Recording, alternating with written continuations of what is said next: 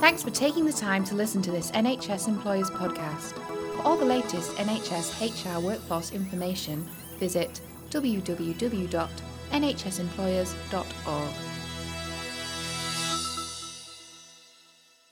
I'm here today with Wing Commander Colin Matheson, who is Squadron Commander of the Medical Reserves at RAF Brize Norton in Oxfordshire. Um, firstly, Colin, could you tell us what your current role entails, please? Yeah, um, I'm the I'm the commanding officer of uh, the Medical Reserve Squadron uh, at uh, Brize Norton. My job really is is overall command to recruit, train, and retain all the people uh, that are on my squadron. Now, the vast majority come from the NHS. Um, some of them work uh, for other agencies, but they will nearly all be clinical professionals um, who have decided that they want to contribute um, and and generate extra challenges and opportunities by joining the reserves. Mm. Uh, my job uh, is to recruit more of them, uh, to make sure I retain uh, uh, as many as possible um, through the quality of the training that we can deliver. Mm. So, a bit about you and your career history. Can you talk our listeners through sort of how you've got to where you are today almost? I joined the reserve forces 30 years ago. Um, my my civilian uh, career has taken various routes uh, through the commercial world. Um, I'd always wanted to join the regular Air Force um, uh, when I was a teenager. Uh, unfortunately, a sporting injury curtailed that. Um, so I then uh, looked at joining the reserves. I spent two years in the Army Reserve, uh, and then 28 years ago, uh, I joined this squadron. I joined 4626 Squadron um, as, as a basic airman, the lowest rank you can possibly be. And I joined and I was trained how to be a medic, uh, how to be a flight nursing attendant, um, to help uh, and support our medical staff uh, on uh, aeromedical evacuation uh, uh, scenarios. And I gradually progressed through the ranks uh, after 10 years in the ranks and a deployment on in the first Gulf War as a medic. Um, I then applied for a commission. So for the last 18 years, I've, I've held a commission and again have gone through the rank through pilot officer, flying officer, flight lieutenant, squadron leader, uh, and now I find myself as, as a wing commander uh, in charge of the squadron that I joined 28 years ago.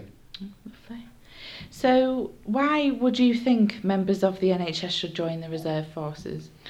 Uh, there's an enormous challenge um, in terms of what we can offer uh, to people uh, that are within the NHS. But people within the NHS already that work in that organisation are exceptional people.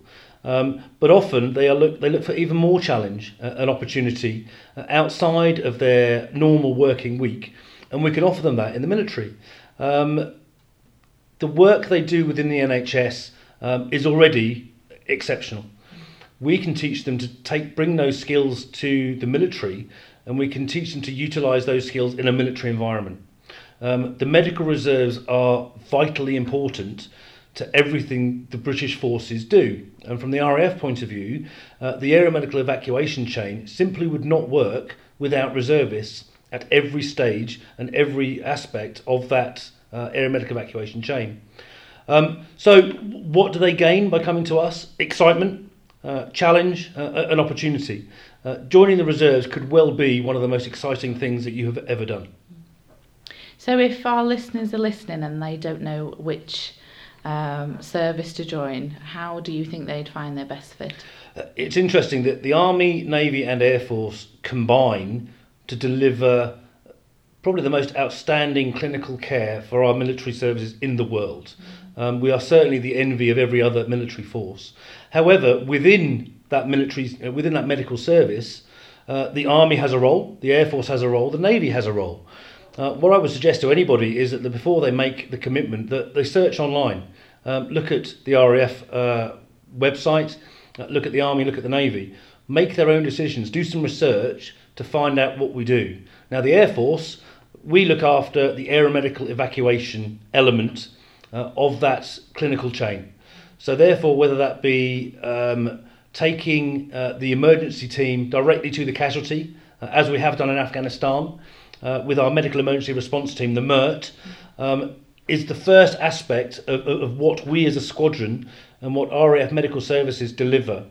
We will then take that casualty back to a hospital, which may well be staffed by the Army and the Army Reserve, uh, where that casualty will receive a certain level of treatment. The Navy, of course, can deliver that capability on board a ship. Once that casualty has gone through that process and is ready to be evacuated back to the UK, that is when the Air Force will take over again, uh, and members of my squadron will deliver uh, the, the, the clinical care on board the aircraft that that patient then needs to come home. So, if people listening to this feel that they could be restricted by their age or their fitness level, etc., what advice would you give to them?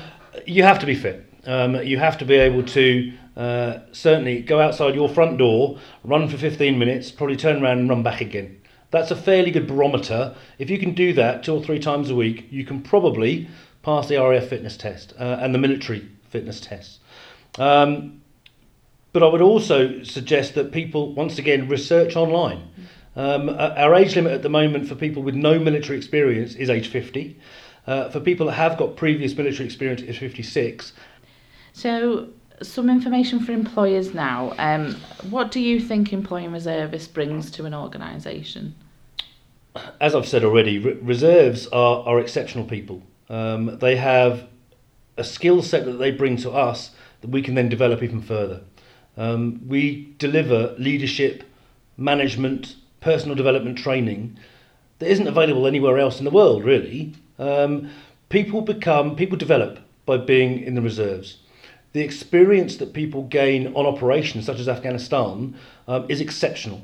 Um, and for our paramedics, for our nurses, for our doctors that have been deployed in Afghanistan, the experience, the clinical experience, and the advances in clinical care that they have been exposed to whilst being in Afghanistan is immensely valuable to, to the NHS. But even when we're not deployed, the level of leadership training, of management training, uh, and as I said, of personal development training that somebody gets by being in the reserves is something that in, in many organisations can't afford to give anymore, and we give it for free. Mm. Um, and I would emphasise to, to all employers if you can give an extra two weeks of, of, of, of special leave for somebody to be in the reserves because of the training they get, you will be the one who benefits. Mm.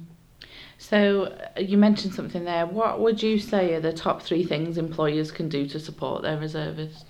I would say that the, the first aspect is, is to understand your reservists. Talk to them. Find out what they're doing at, at weekends. I guarantee you will be surprised at the, the diverse range of training that your employee is getting by being a member of the reserves, whether it be clinical, whether it be leadership, whether it be military. Um, all of these aspects are all combined to wrap up the, the reservist.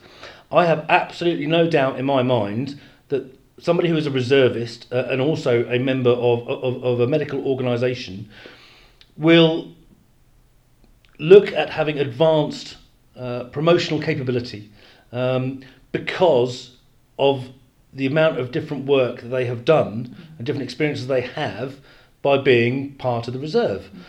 But the first thing is the employer needs to understand a reservist, and the reservist needs to understand the employer. An awful lot of NHS trusts are now looking at having uh, reservist committees whereby they do actually get into a room with line managers, with HR directors, with the reservists themselves to discuss issues, to, to discuss the matters of the moment, and to actually find out more about each other. So if the employer can understand the reservist, then the employer has a better understanding of the whole of the reserves and what we bring to the party and, how, and what they can benefit from. Secondly, is I would ask for employers to support the reserves. Um, so once they understand um, what that reservist is doing, if they can offer the support by then giving additional leave, whether that be paid or unpaid, obviously we prefer it to be paid leave because this is free training that this employee is gaining thanks to the military. So support that reservist as much as you can. Um, understand what that reservist has to do when their training weekends are, um, when their annual camp is. Every squadron commander th- uh, throughout the reserves now is mandated to contact line managers um, for employees um, within the NHS. If an employer hasn't had that letter, hasn't had that information, then find out from their employee why not. Mm-hmm. And therefore, um, squadrons can then make sure that they are in contact with the employer so that we have a mutually benefit, beneficial relationship rather than being completely isolated. Mm-hmm. Finally, I would, I would ask employers to, to encourage, to encourage more of their employees um, to join the reserves or to consider joining the reserves. We have, at the moment, within the medical reserves, 200 or so exceptionally talented, uh, enthusiastic people that give up their spare time to come and be reservists, as well as working in very, very busy NHS environments. However, they are exceptional people um, who give as much to their regular employer as they do to their reservist employer. If the if the regular employer can encourage more people to do that and support the reserves, then we can help more of their employees. Um, thinking about mobilisation now, when members of your squadron have mobilised in the past, um, how have you supported their trusts? by having the relationships that, that we've spoken about, uh, of, of having an open relationship with employers and having a line of communication, um, we always try and mobilise people intelligently. We always try to b- mobilise people in advance so they can give their employers six months, 12 months, even 18 months notice uh, if, if possible. We try and have that relationship whereby the employer and the employee uh, work together to work out the best time for somebody to go and be mobilised. There is an acceptance that somebody could be deployed away from their employer for six to nine months or even 12 months. By working with the employer and the employee and the squadron, we can make sure that we plan ahead um, and that, that everybody benefits and nobody is disadvantaged.